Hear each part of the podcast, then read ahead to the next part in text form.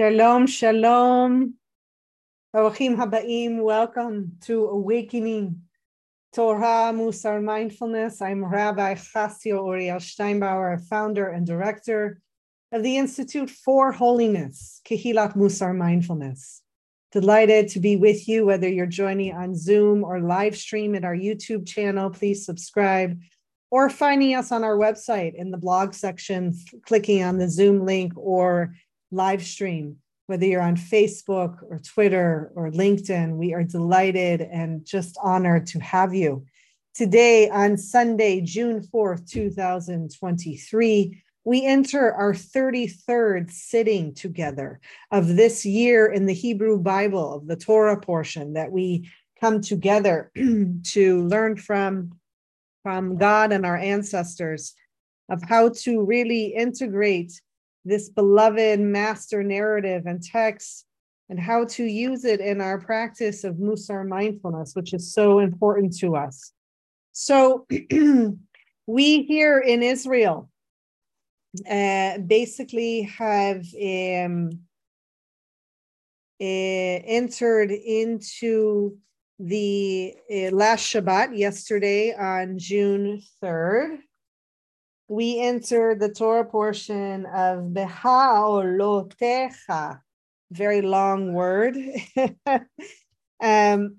that basically uh, means um, uh, the kind of mounting of the uh, the lamps, right? In your in your mounting of the lamps of the nerot, right?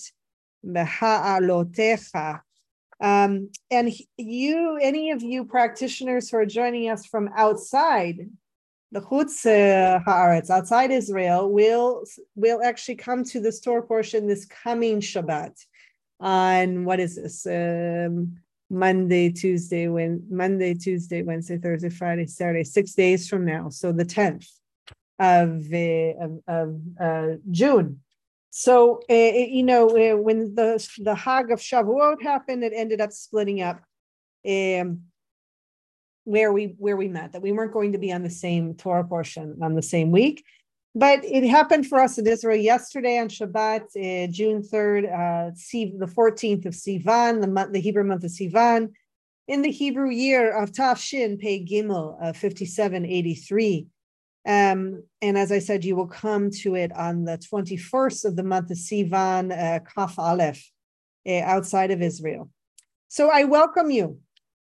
We're going to jump into a short learning, what this Torah portion is about, one specific thing, and then move into a guided mindfulness meditation practice in order to really integrate this as an embodied experiential spiritual discipline, which it is for us. So before we begin, what do we do? We always share our kavanot, our intentions for today's session, which are always the same. So if you are watching on video and you have vision, you will see these kavanot, these intentions before you. If you are low vision or blind, or you're listening on audio on our podcast, you will hear me read these uh, intentions, these kavanot.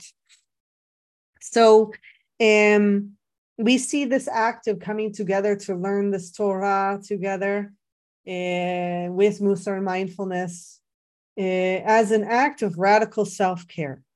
So we see that before we're doing this act of radical self care together, that we realize that this is something I'm doing to strengthen my own soul in order to be a benefit to others in the future. So that's our first covenant, our first intention for today.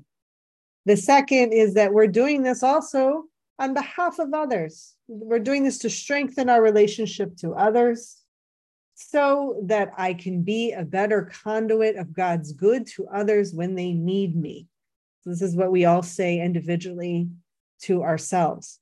We also see this practice today is strengthening our relationship with the divine. So we say, This is something I'm doing to strengthen my relationship with the Creator so that I can be a better conduit of God's good to others when they need me. This practice of Mussar mindfulness is unabashedly uh, other centered, uh, that we bring God's good to others as a service to God. Uh, serving God means caring for others.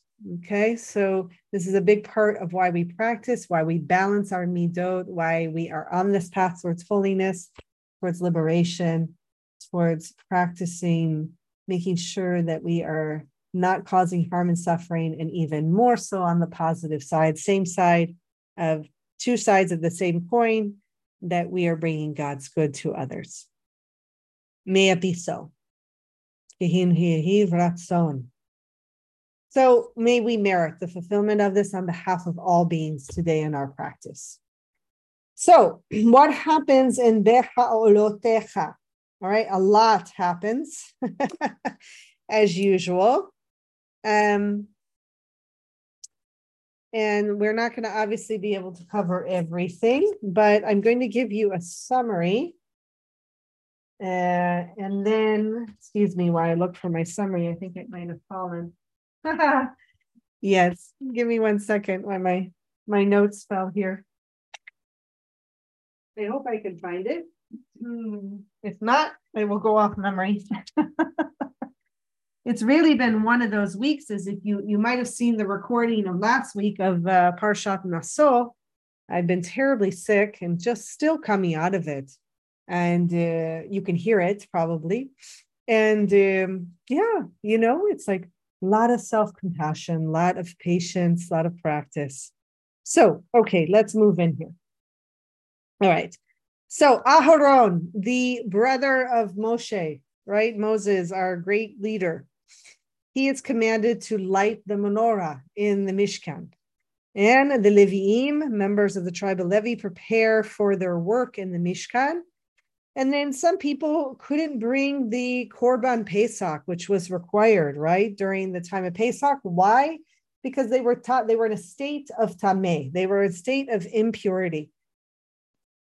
so God offers them a makeup date called Pesach Sheni, which is essentially like a month later.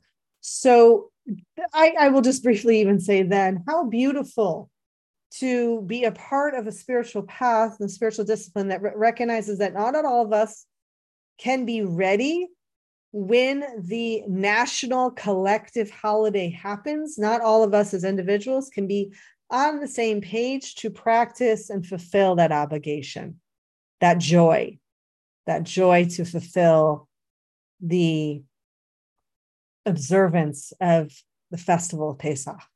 Okay. So um, here are the tradition recognizes that not everyone's going to be able to do that, and there's going to be a makeup date. Okay, so just keep that in mind when you are on your path towards holiness, you're on this practice together, that you individually may not be on the same page as what your collective, your community, taking refuge in community, and whether it be your Sangha or your VOD or your synagogue or wherever you may participate, Eh, and its observance of certain festivals and holidays and practices. So, what is it that they, they can, how they can pivot and respond and hold you in compassion to accommodate you later, right? And that you're worthy of that because you are a child created in the image of God, each and every one holy soul. So, this is what Pesach Sheni teaches, okay? Then in this Torah portion, we're told again about the time the Mishkan was built a cloud would cover it in the day and a fire uh, at night. And when the cloud or the fire would move, Bnei Israel, our ancestors, would follow it. God tells Moshe to bring two silver trumpets, and their sound would gather the children of Israel for special occasions, whether it mean heading on the path of the march, heading to war, to war, milchama, or um, you know, uh, the new moon or the festivals. Okay, Rosh Chodesh. So uh, after almost a year at Har Sinai, our ancestors began traveling through the desert. It's time for them to march. So they begin, our ancestors begin to complain about the man, that miraculous food that God caused to feed them at all days and all times, essentially. And what are they demanding? They're demanding meat. Well, meat to them meant dagim, okay, dag, fish which is actually to be, you know, just briefly say, you know, my children used to always say, why don't we call fish meat today? Because it's an animal and you're consuming an animal and it is meat, right? and, and it made sense to them. So let's just say it made sense to our ancestors that they associated meat and the the the, the, the craving and desire for it to mean dag, to mean fish. Okay, fish in Egypt. All right. So let's just hold that in mind. God tells Moshe that they will get so much. Okay, there's a lot of reactivity going on in this Torah portion. Let's be aware of it. They'll get so much of it that it'll be coming out of their noses. Who wants fish, meat coming out of their noses, right? So God sends many quail, a certain type of bird, and that's what they eat for a whole month. And finally, at the end, the siblings, the brother and sister of Moshe Rabbeinu and Moses, Miriam and Aharon, speak badly about Moshe. Technically, the verb is in the feminine singular. It is Miriam who speaks badly about Moshe. And there's Aharon again, Mr. Silence, standing in his passive way next to Miriam. And by that passivity takes place, takes uh, participation in the lashon hara, in the gossiping that happens about the brother, in the complaining about Moshe, about the brother. Okay, so let's keep this in mind. This is Aharon's whole role, right? Remember him back in the golden calf. He's told what to do by the people. He tells them what to bring, and he ooh. Well, and then what does he say to his brother? I threw in the, the gold, and this is what came out. Okay, this is the type of person we're dealing with that, you know, a lot of passivity, maybe even a little bit of passive aggressive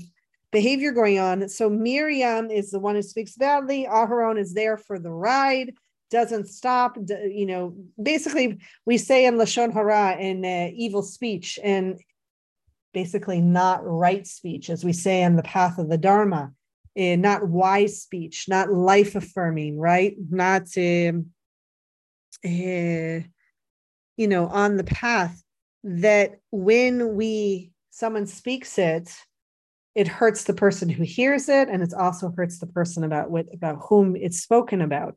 So you know here's miriam and here's aharon in his participation through silence.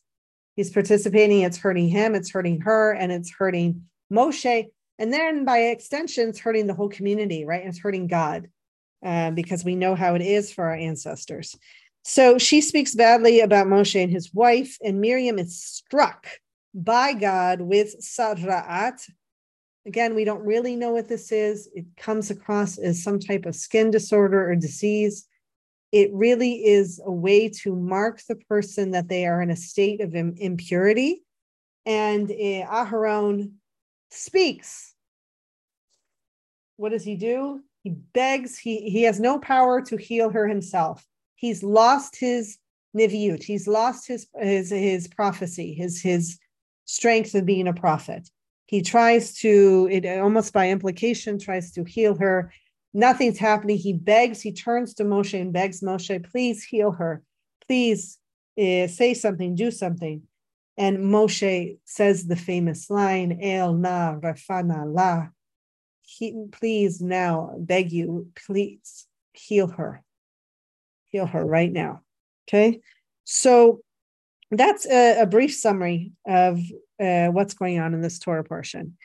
Um, I have very specific things that I want to address today.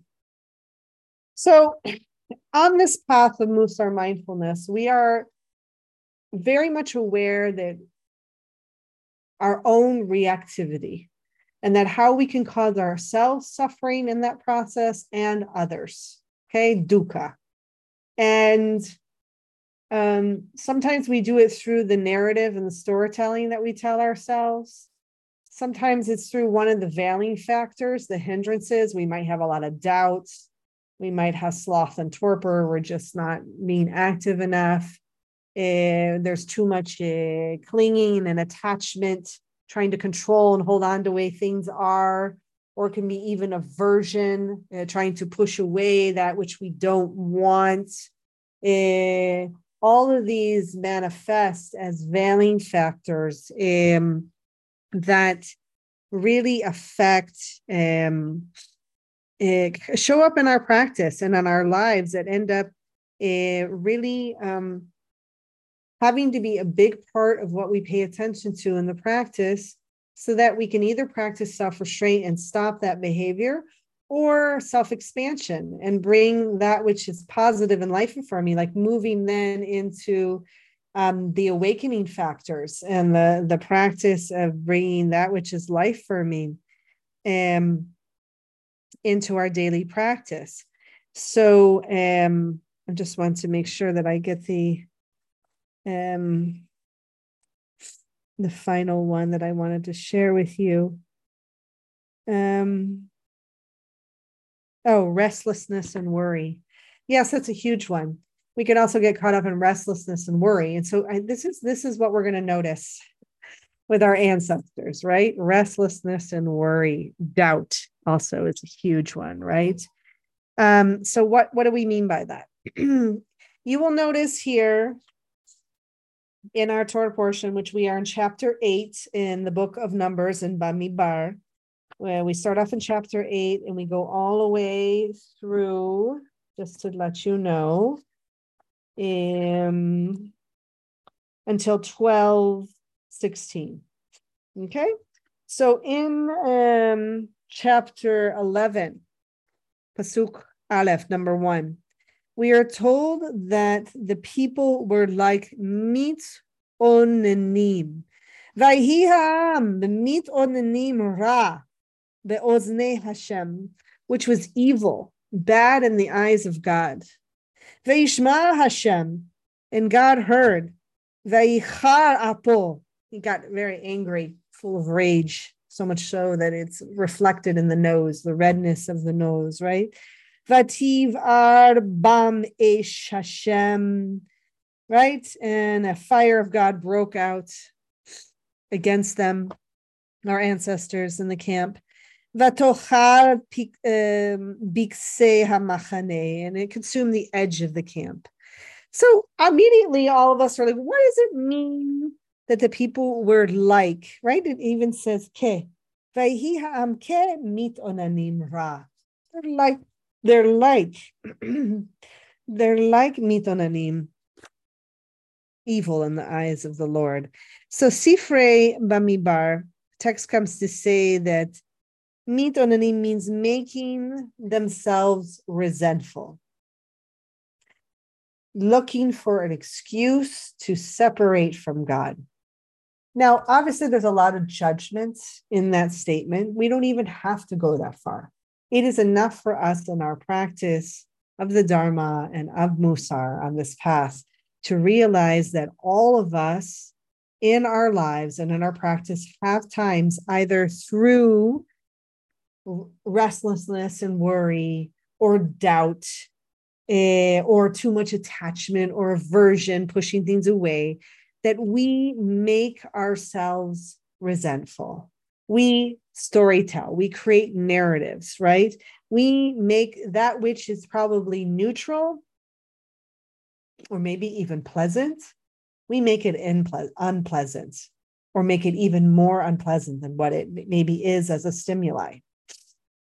Through our reactivity, through allowing the veiling factor to veil us, to veil the, the purity, that which is within us, to shine through, right?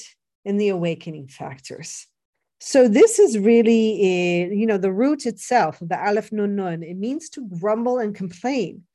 And the midrash here, the Sifrei Bamidbar, is really noticing that the form it comes in, the binyan, which is the, the, the verb form, is the reflexive form known as hit hitpa'el. Okay, it, it is an action people do to themselves usually. Okay, so the Midrash learns that the people had this, you want to call it like complaining, grumbling, bad attitude.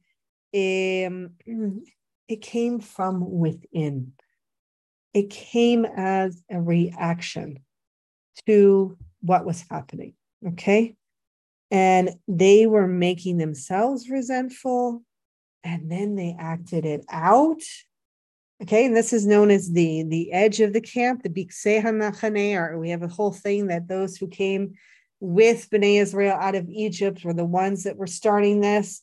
And then you know what happens. You know what happens in your own life and practice when you're not practicing well and you you allow yourself to be that that agent, that vessel of resentment or of complaining and of grudges. And uh, you end up uh, speaking it out, and it ends up affecting others around you. It's like that. It's like lashon hara. It's like uh, unwise speech. That it's that pillow that gets popped open full of feathers, and the complaints just go, and everyone kind of picks up their own uh, feeding of those feathers, feeding their own fire, right? This restlessness, this worry, this doubt, this clinging, this aversion. So um, we have to pay attention that this Torah portion really is coming to have us look at our own behavior and have compassion for our ancestors that um, that they went looking for something to complain about and making a bigger deal out of something that really wasn't that bad. Okay, they had man, they had constant deliverance of food from Hashem on a daily basis. They weren't starving. They went to look for what was missing, what they decided made the situation unpleasant meat, dag, fish. Okay. How many times do we do that in our own lives? So, holding that in mind as we continue down this path, I just want to say a few more things about this. So, uh, let me get to my notes. Yeah. Okay. So let me just put this in context. Okay. The march from Sinai to the Transjordan. This is what happens from chapter 10 to 22. The march took 40 years, but the bulk of this section in our Torah portion is really concerned with the opening and closing months, right? And it's about the movements that Israel only moves when God generates it through the anan, the the the cloud, and the the esh, the fire, right? Leads is uh, leads Israel to the land that God promises. God moves it. God stops it. God causes it to take a detour. God advises it. God nourishes it. God gives it victory. In doing so, God is constantly renewing that which is ephemeral. God is constantly renewing miracles, right? The man, the cloud, the fire, uh, the sustenance, everything that's given to them as if this is permanent. Why is God and God's wisdom doing this? Because you're dealing with a population, our beloved ancestors are survivors of the institution of slavery and is trauma in them. It's passed down intergenerational, transgenerational, right? And that trauma, when someone is caught in that cycle of trauma, it hasn't been fully processed and moved. Um, one seeks that which is permanent, which doesn't exist. We know this is the rule.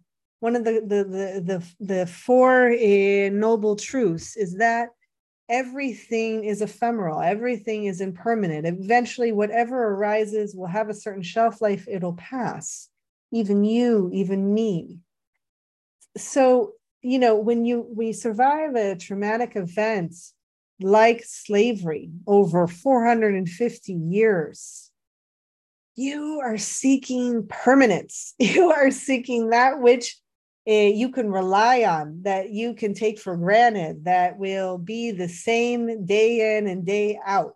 No surprises here, no change. But that is what causes harm and suffering through this full 40 years, is a huge part.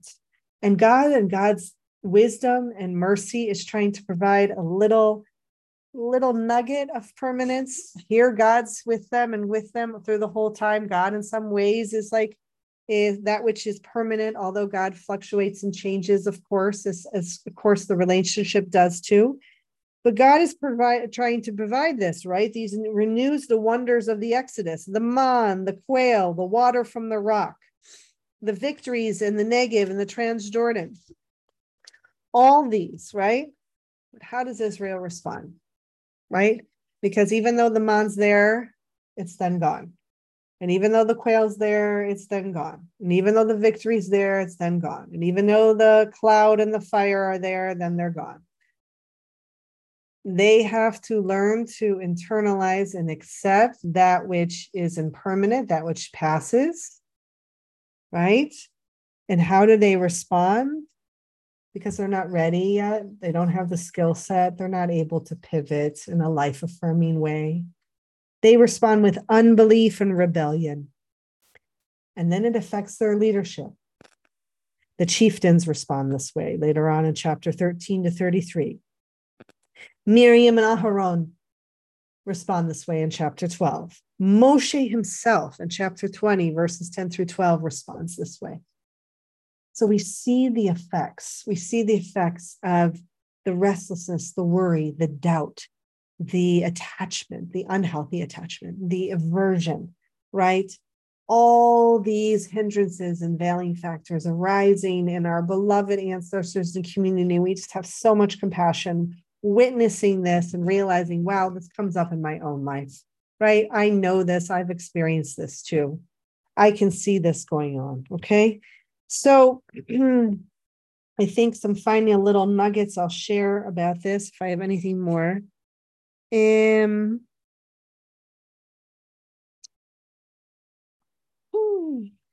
is that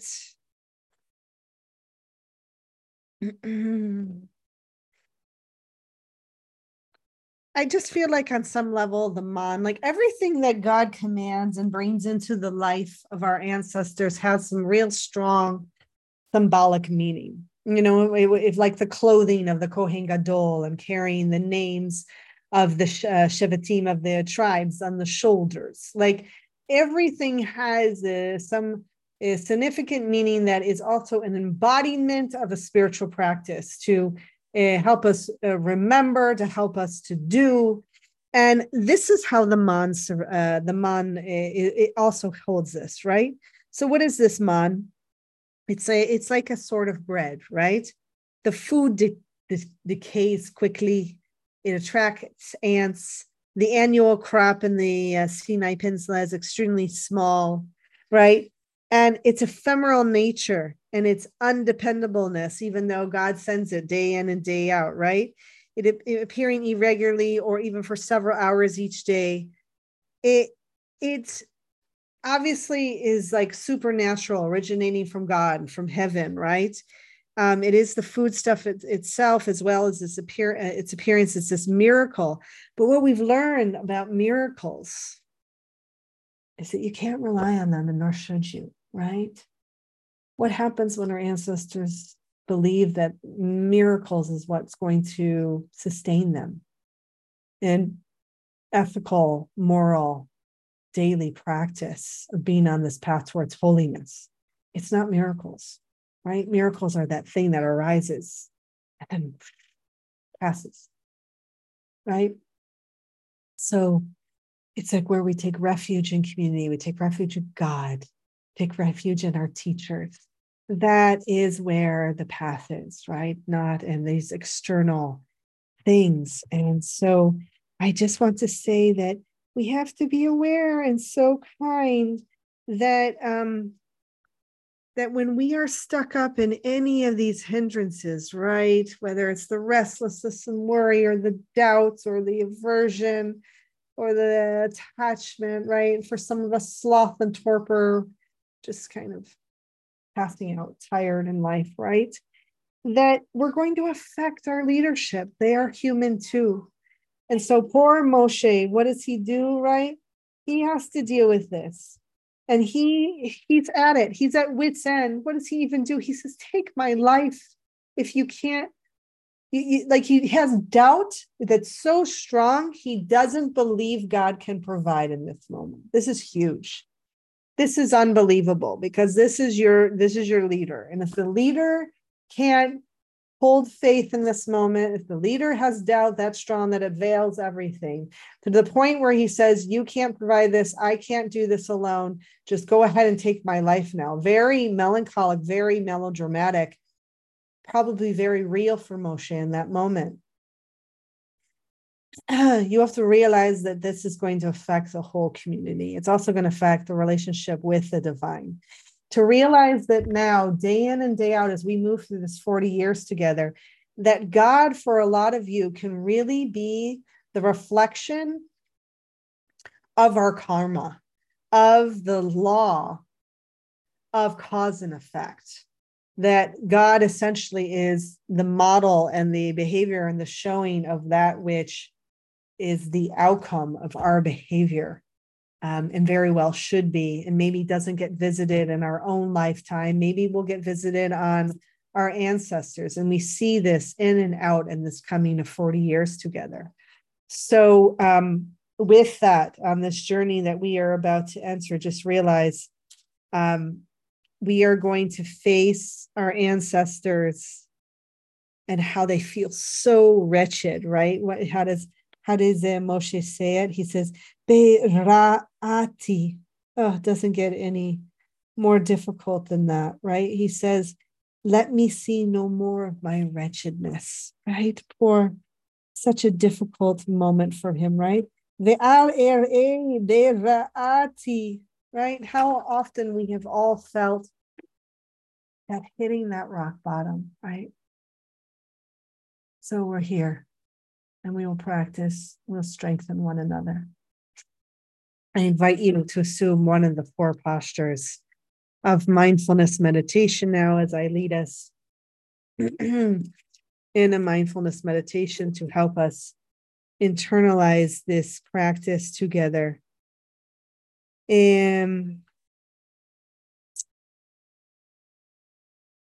For me, I'm going to be in a seated position in a chair at the edge of the chair so that I can hold an upright posture that's dignified because I am a child of God created in the image and likeness of the divine and you too.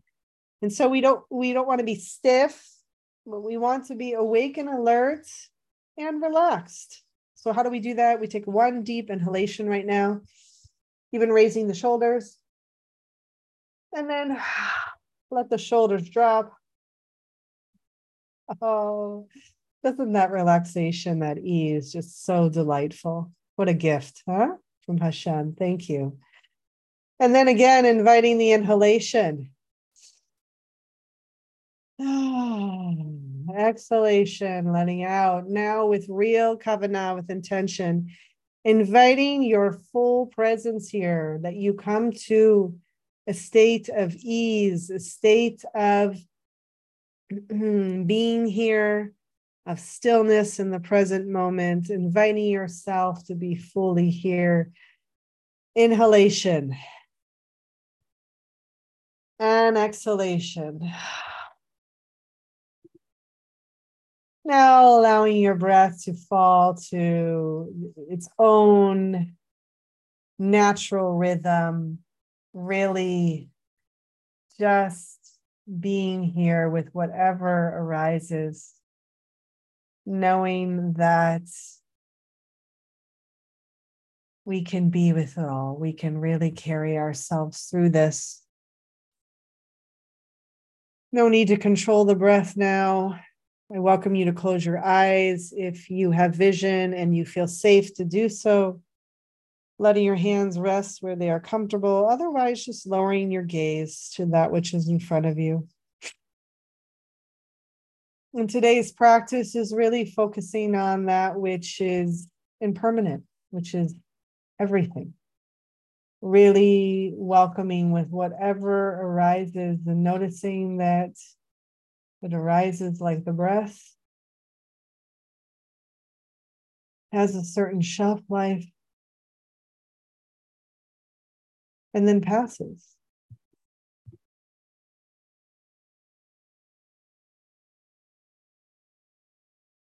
So, really bringing your attention to the breath, how it enters the nostrils,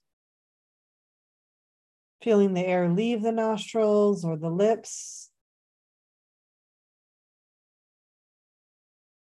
The full body breathing. Ah. Feeling fully present, noticing whatever arises for yourself. No need to change anything. Notice if any strong emotions are calling for your loving attention. Noticing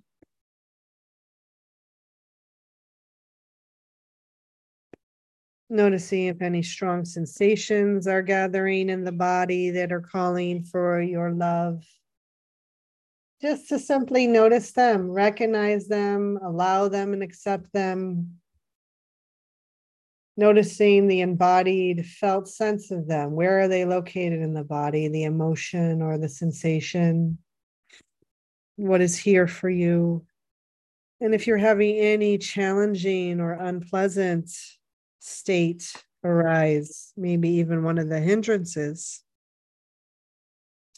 Notice with compassion, with nurturing, how it's there. Continue with your breath and notice in about a minute and a half how it too will pass, it will shift, it will change. Ah.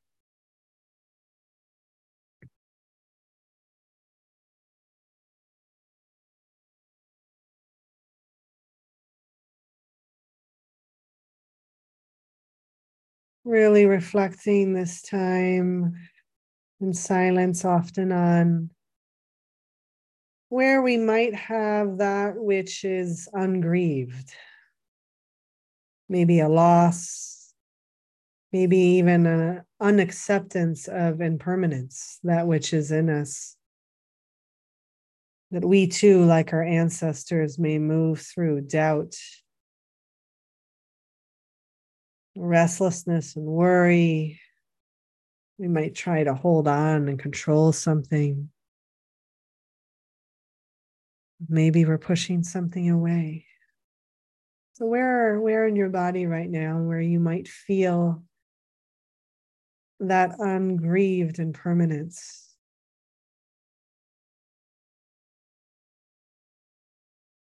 And just briefly reflect how you might have managed this vulnerability and avoided the grieving.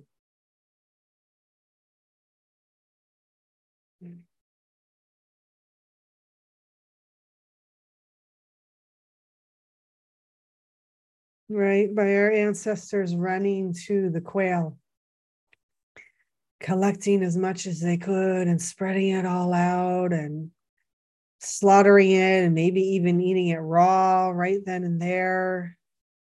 They're avoiding the grieving, they're avoiding the fear, they're avoiding the worry and the doubt. This is how they manage their vulnerability, making sure to react and to stay busy. How have you manifested avoiding grieving? How have you managed your vulnerability?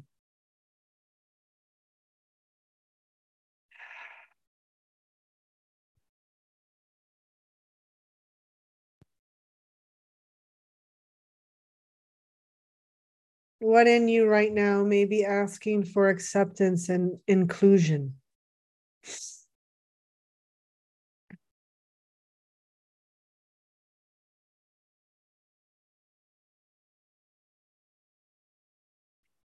Imagine if our ancestors had been more skilled in that moment. We're able to make a more skillful, wholesome, wise choice. And actually just recognize wow, we're feeling fear right now. We're really moving through doubt. this three day journey leaving Mount Sinai, Har Sinai, really triggered us let's just stay with that vulnerability right now that that experience of fear of worry. And they could have shared and they could have listened and they could have honored. Maybe then they could have found the pleasant or that which is neutral in the man. Maybe they could have even awoken to the good and gave thanks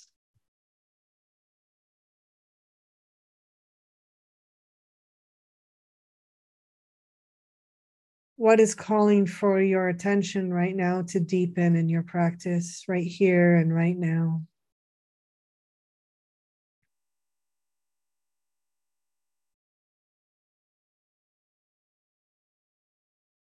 Allowing yourself to answer the call within to offer your loving attention.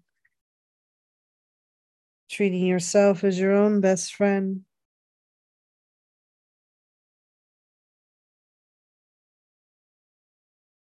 What does your higher soul need to hear? How does she or he want to support you in this moment?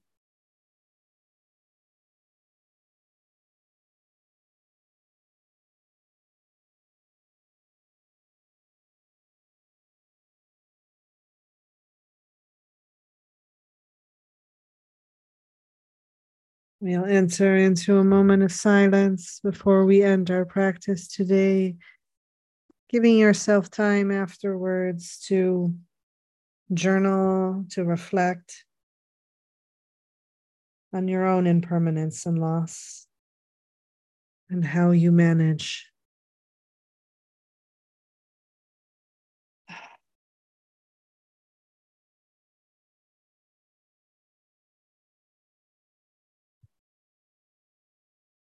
I will ring the bells when it is time to come out of the practice.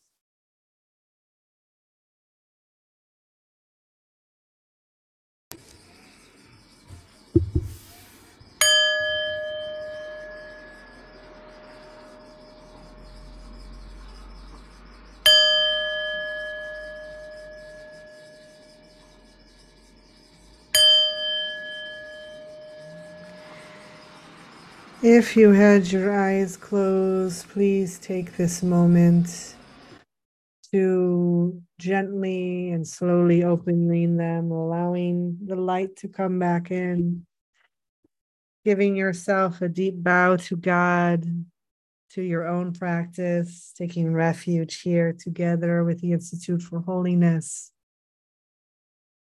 So grateful to have you Thank you for the teachings from the Buddha and the Dharma and from Mussar and Judaism. So grateful for these wisdom paths to be on this path towards holiness together today here. Thank you for joining and thank you for practicing. So be kind to yourself this week. Take time to practice. Join us, Bezrat Hashem, next Sunday as we look at the next parsha that will be here for coming up for Israel, but for the, the diaspora outside, you will you'll you'll meet it that following Shabbat, which is good for you to be able to prepare for. We will be entering uh, Shelach, Shelach Lacha. Um, so take time to read and reflect. Meet us where you can do give your donations, your dana, your tzedakah to enable me and the Institute to offer these public offerings. Grateful for whatever you can give, reaching out to us, excuse me, on our website or to me personally in the email. And uh, wishing you all well, wishing health, full health and healing, refuah shlema, speedy recovery to all those in need, which is so many right now. Take care. Thank you again. I am Rabbi Chasya Uriel Steinbauer. On behalf of the Institute for Holiness, you have joined Awakening the Chohalatecha 5783 Torah Mussar Mindfulness. Take care.